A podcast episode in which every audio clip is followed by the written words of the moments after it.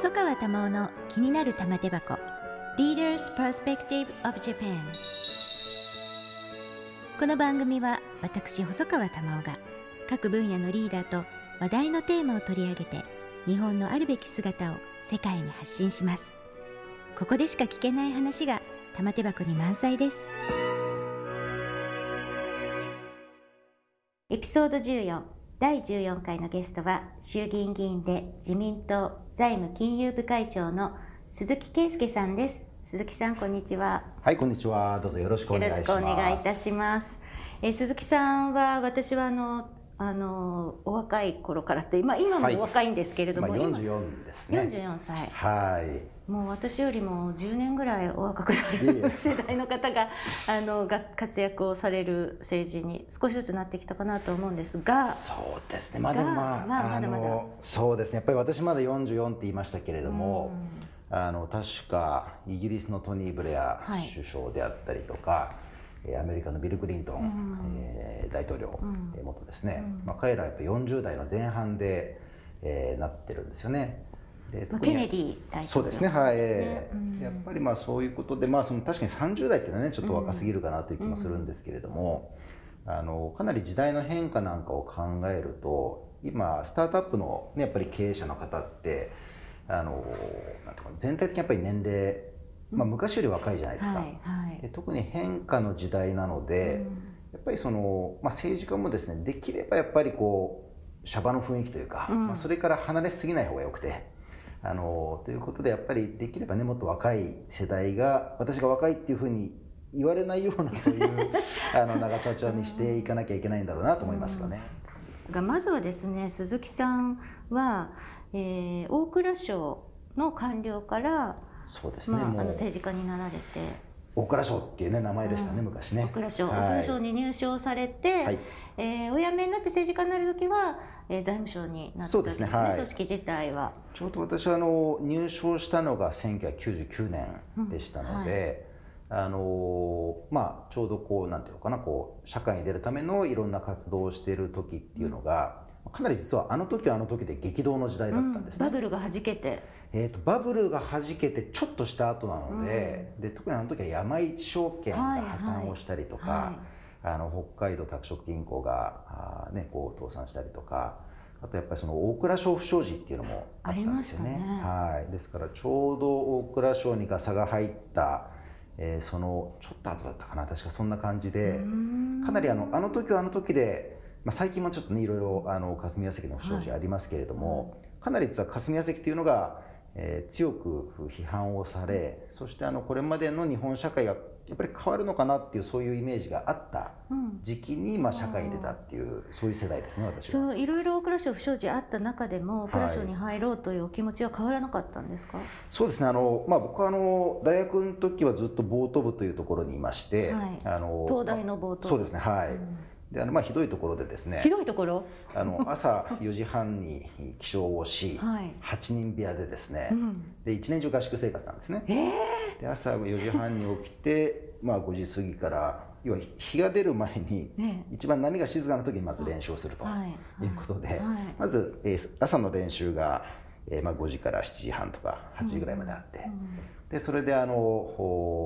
大体11時から1時半ぐらいまで午前の練習があって、うん、でそれで、えー、3時半とか4時ぐらいから6時ぐらいまで、えー、夕方の練習がある。と、そういう生活 授業は？大 学大体みんな行ってなくてですね。あの自分以外であの選手だった人間はあの全員留年してまして、ねはい、僕は一応あの4年で出ちゃったのでほぼ勉強できてないんですけれども、うん、でただまあそういう中でですねあの基本的にその水の上にいるわけですよ。でで水の上にいてあのちょっとやっぱり基本荒川で練習したもんですから、でこう川から見るとですね、こうまずこうこう河原があって、で堤防があってその先に人が住んでるところがあるんですね。やっぱりちょっと少し世の中からなんていうかな少しこう離れた目で、まあ、見られるので、いまあ、いろんなことをこう考えるわけです、ね、ボートし練習しながら川から、えー、いや練習しながらその最中はさすがにあの、まあ、半分無酸素有酸素なので半半分ずつなんで頭はもう空っぽなんですけども あの、まあ、それこそ考えるな感じろみたいなねそういう世界なので。えー。でまあ、それはあの考える暇は当然それはないんですが、ただまあその練習のこうなんていうあのこう一回こぎ終わって少しレストをしてる数分間であるわけですね。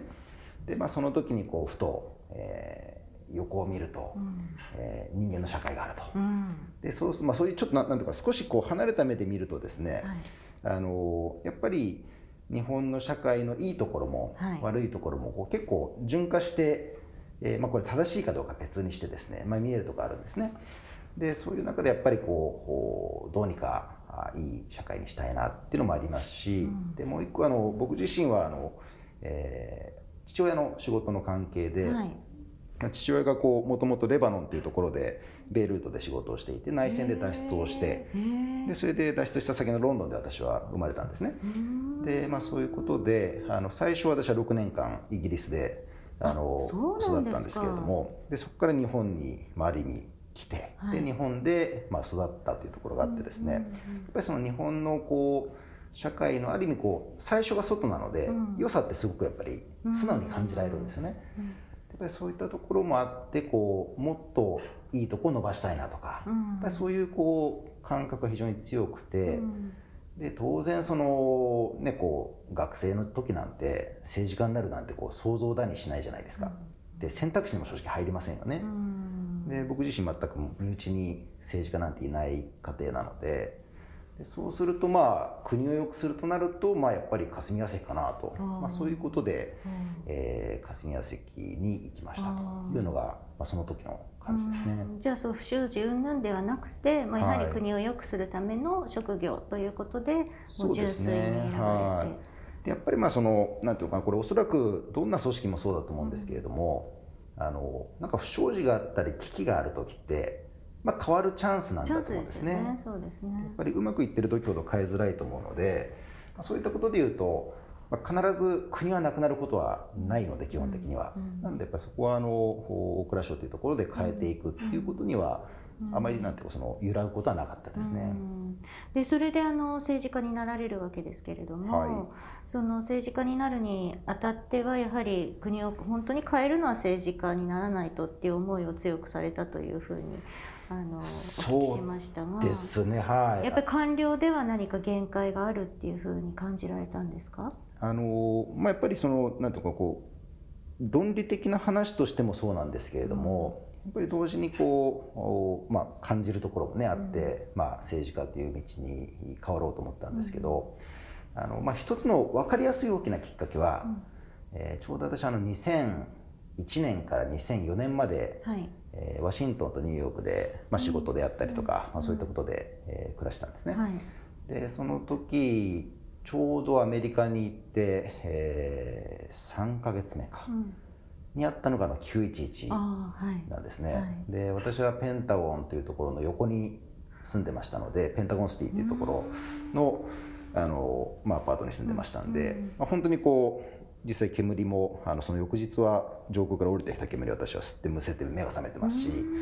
あのかなりなんてそういう意味ではすごく近い、はい、あの状況の中で世の中一気に変わる、うん、特にあのなんていうかなそれまでの私大蔵省にいてやってた仕事って経済の仕事が中心じゃないですか。でそうするとこう基本的に今日の次が明日で明日の次が明後日っていうその日常が前提なんですよね。これがやっぱり根っこから覆ることっていうのがあるっていうのを、まあ、身をもって感じるわけですね。で例えばまあそれまであの日本で一番優秀だと言われている人たちが、あの当時 PKO ってやってたのご記憶ですか、はいはい、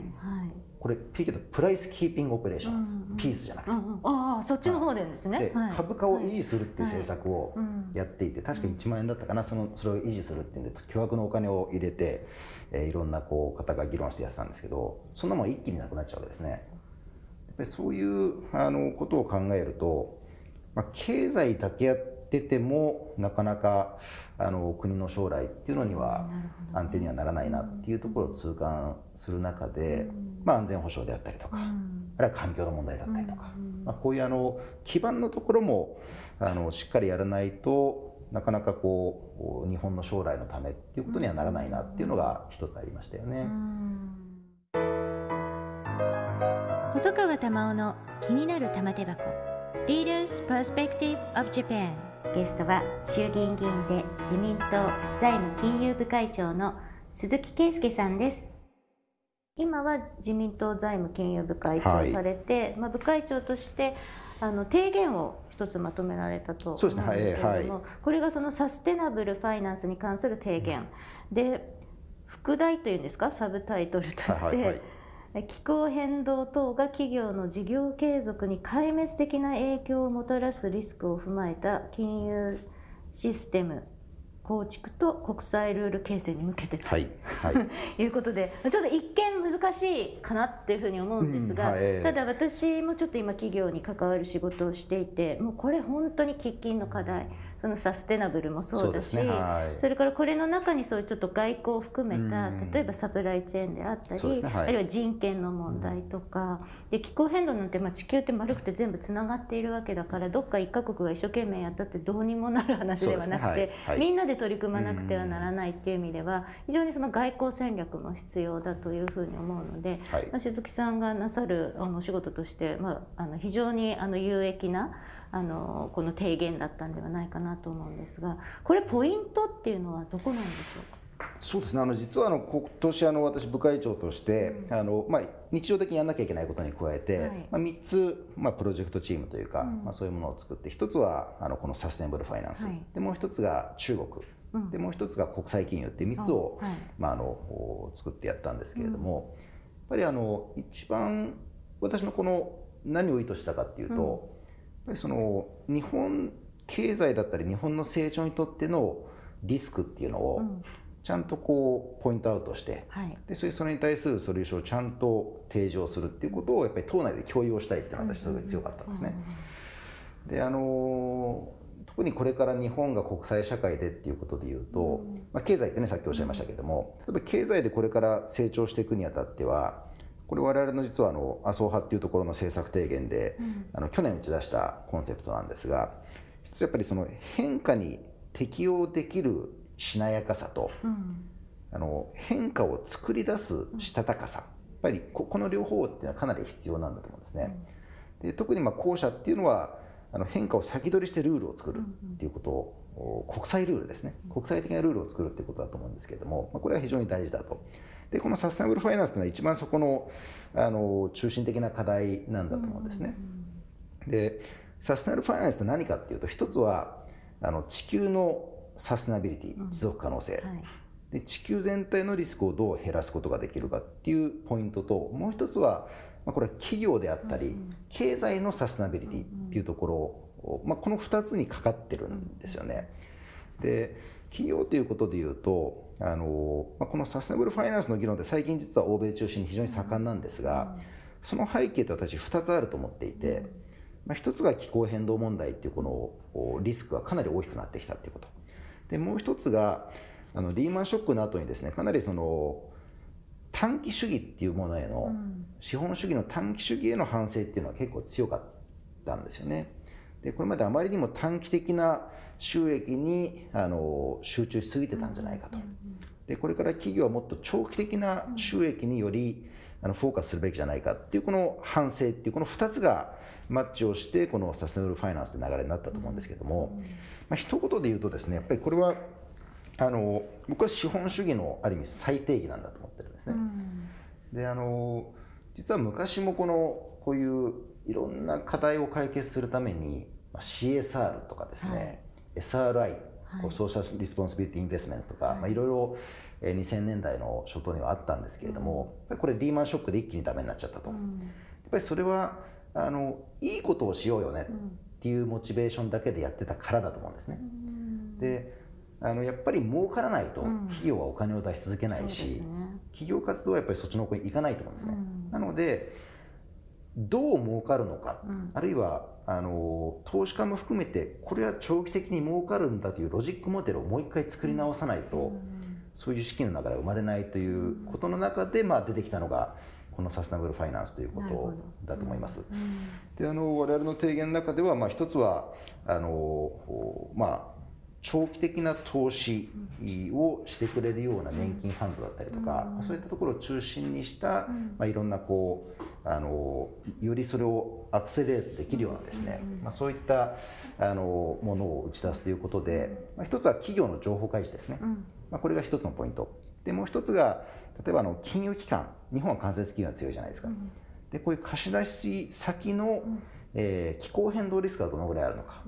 あるいはサステナビリティへのリスクがどのぐらいあるかっていうところのこう管理を、え当局がやるということ。でもう一つはあの金融政策においても、まあ、中央銀行が、ね、最近かなり気候変動の話もし始めてますし日銀もそういう方向にかなりシフトしてきてるんでですね。あの金融政策としてあの社会全体の強さを増すために、うん、えー、そっちの方向の政策を打てるかどうかこの3つに、うん、あの提言は絞ってやっています、うん、あのサステナブルということに関してやはりもっと注力をしてでそれを意識した企業経営をするっていうことが、ね、企業にすごく求められてる意識するも大事なんだけれども、やっぱりそれはあの定量的に表現されないと意味がないので、やっぱりそこの表現方法っていうのをめぐって今実は国際的にかなりあのえぐい交渉が行われていて。要は何をもって意識をしているということにつながるのかっていう議論なんですね。それが証明できるのかっていう話ですよね。そ、ねはい、このそのルール作りに最初から日本が参加をするっていうこともやはりその価値として非常に大きいっていうことですよね。ね特にまああのアメリカ側かまああのトランプ大統領の下でかなりこ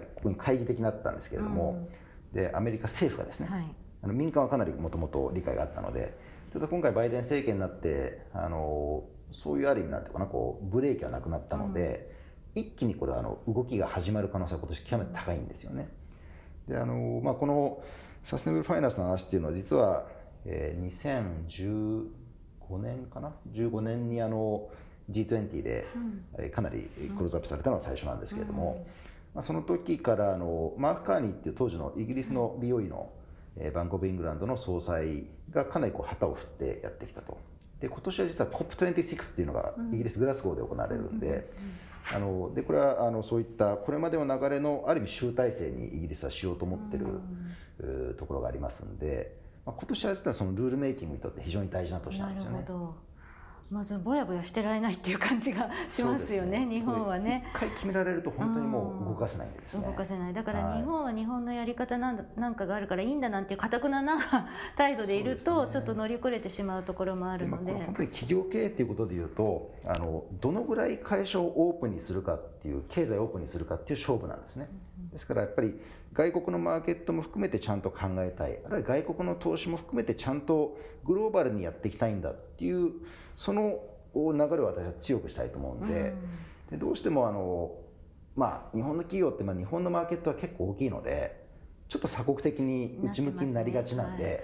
ただそれじゃやっぱり成長できないと思うんでですね、そこのマインドセットを変えるっていうこともやっぱり大事だと思いますよね。そうですね。まあ企業もそうだし経済界もそうだし、はい、あらゆる部分分野がそうなんですけれども、まあこのあの提言の内容の理解とかあるいは必要性の理解とかそういうの自民党の中ではどうなのかなっていうのが、まあ気になるところではあるんですが、まあ最後にですねやはり自民党の今後について。はいあのこの分野だけではなく本当にあのやっぱりこう世代のアンバランスさとか男女の性別のアンバランスさがすごく、はい、あの影響してるんではないかと思うんですけれども自民党って本当なかなか変わらないって私からは思うんですがどうでしょうか？そうですね。まああのまあねある意味こう自民党っていうのは一番日本社会を体現しているところもあるし、うん、ただ同時にあの日本社会って、うん変わる時って結構急速に変わるんですよね。うんうん、で日本ほど面白い国っていうのはやっぱりなくて例えばその戦国時代とかですねこう明治の時とか戦後とかもう究極の自由競争をやってる時期もあれば、こう徳川時代みたいにねこのかなりこう秩序の究極のところにいたりとかもしてて、そこの振れ幅がすごく大きくて、しかも外圧に必ずしも頼らずに自分でその振り子をやってるっていう結構あのユニークな文明なんだと思うんですね。これは本当に世界で見ても。で実は自民党も例えば小泉政権の時はかなり改革をするっていう流れがありましたし。で例えばまあその、ねまあ、今河野さんなんかもそうですかね。改革派っていうのもいながらただそうじゃない方もあって。で実はその改革政党と保守政党っていう2つの顔で行き来してるっていうのが非常に強いですよね、自民党って。でまあ、そういう意味ではあのなんていうかなそのそういった振り子が変わることに期待はしたいと思うんですが、ただ一つ気をつけなきゃいけないのは10年前20年前と比べて変化のスピードがすごく速いんですね。なんであのちょっとでもタイミングを逸すると取り返しがつかないことになるんでこれは我々自民党もそうだし日本社会もそうなんで、そういったことで言うとそこの変化をちゃんと先取りしてできるような党に我々ならなきゃいけないですよね。うん、そこは本当にあのこれからの本当勝負だと思いますし、うん、あの我々もこう甘えることなくですね、うん、あの自らを変える努力をしていかなきゃいけないなと思いますね。そうすると外から見ている私が思うよりも自民党というのは変え変えられる、まあ、変わっていく要素っていうのはそれなりにちゃんと持っているというふうな、ふうに考えればいいですか、うん、であの例えば私、まあ、青年局長って2年やらせていただいて、うん、まあ、言ってみればこう地方の若手も含めてですね、うん、こう変えろっていう、まあ、ある意味急先鋒でやってるわけですけれどもあのやっぱりそういうふうにこうかなりこう本気で覚悟をして変えてくれっていった話がそれなりにやっぱり受け入れられる土壌はあると思うんですね。でもちろん全てが受け入れられるわけじゃありませんけれども、まあ、それなりに受け入れられると。で先輩方も実は昔は改革を思ってた人がかなり多いんでやっぱりそこはあの結構応援していただくこともね多いですしそこはあのいい方向にねちゃんとそこがあのちゃんと組み合わされば僕はいいんじゃないかなと思いますし、やっぱりその自民党がこれまでの歴史の中で、まあ、与党でかなり居続けられたのはそれは自分で改革をしてきたからだと思うんですね。じゃなきゃ国民の皆さんに選んでいただけないので、うん、そこは国民の皆さんっていうのはそういうところに敏感だと思いますんでね。そこは常に頑張ってやっていきたいと思います、ね、はい。ぜひあの期待しております。本当に心の底から、はい、大体あの番組終わる時もいつもあの期待してますって言うんですが 本気で期待しておりますので、はい、はい、あの若い人たち鈴木さんより若い方たちもあの、はい、いると思いますのでその方たちもまあ引っ張りつつそして育てつつ、そうですね。あのしっかり頑張らなきゃいけないと思います。やっぱりこれからあのかなり僕ら選択の迫られる時代になると思うんですね。なんであのいいことだけを言ってればいいということではなくて、うん、やっぱりその A か B かどっちかを選択しなきゃいけない。簡単に言うと選択されなかった方はやっぱりそれは切り捨てるということは強すぎますけれどもやっぱりそこは選択ってことなんだと思うんですね。で、まあ、そこの選択は実は政治家が選択するんではなくて、やっぱり皆さんあの聞いてらっしゃる方も含めたお一人お一人が自分の将来を選択するっていうことだと思いますんで、まあ、そこはあのこうあんまりこう八方美人なことを言うことに惑わされずですね、うん、本当の選択をちゃんと、え示せる政治家をある意味選ぶ必要があると思いますし、うん、そこはあの何でもできますっていう人はおそらく、えー、真実を言っていないと思うので、うん、まあ、そこをちゃんと見極めていただくっていうのはすごく大事だと思いますし。有権者の責任ですよね。そうですね。やっぱりそこは有権者の皆さんが未来を選ぶのが選挙だと思いますんで、はい、はい、あのぜひ頑張ってください、はい、ありがとうございます。お願いいたします。今日はありがとうございました。どうもありがとうございました細川たまおの気になる玉手箱玉尾細川賞 Leaders Perspective of Japan エピソード14ゲストは衆議院議員で自民党財務金融部会長の鈴木圭介さんでした。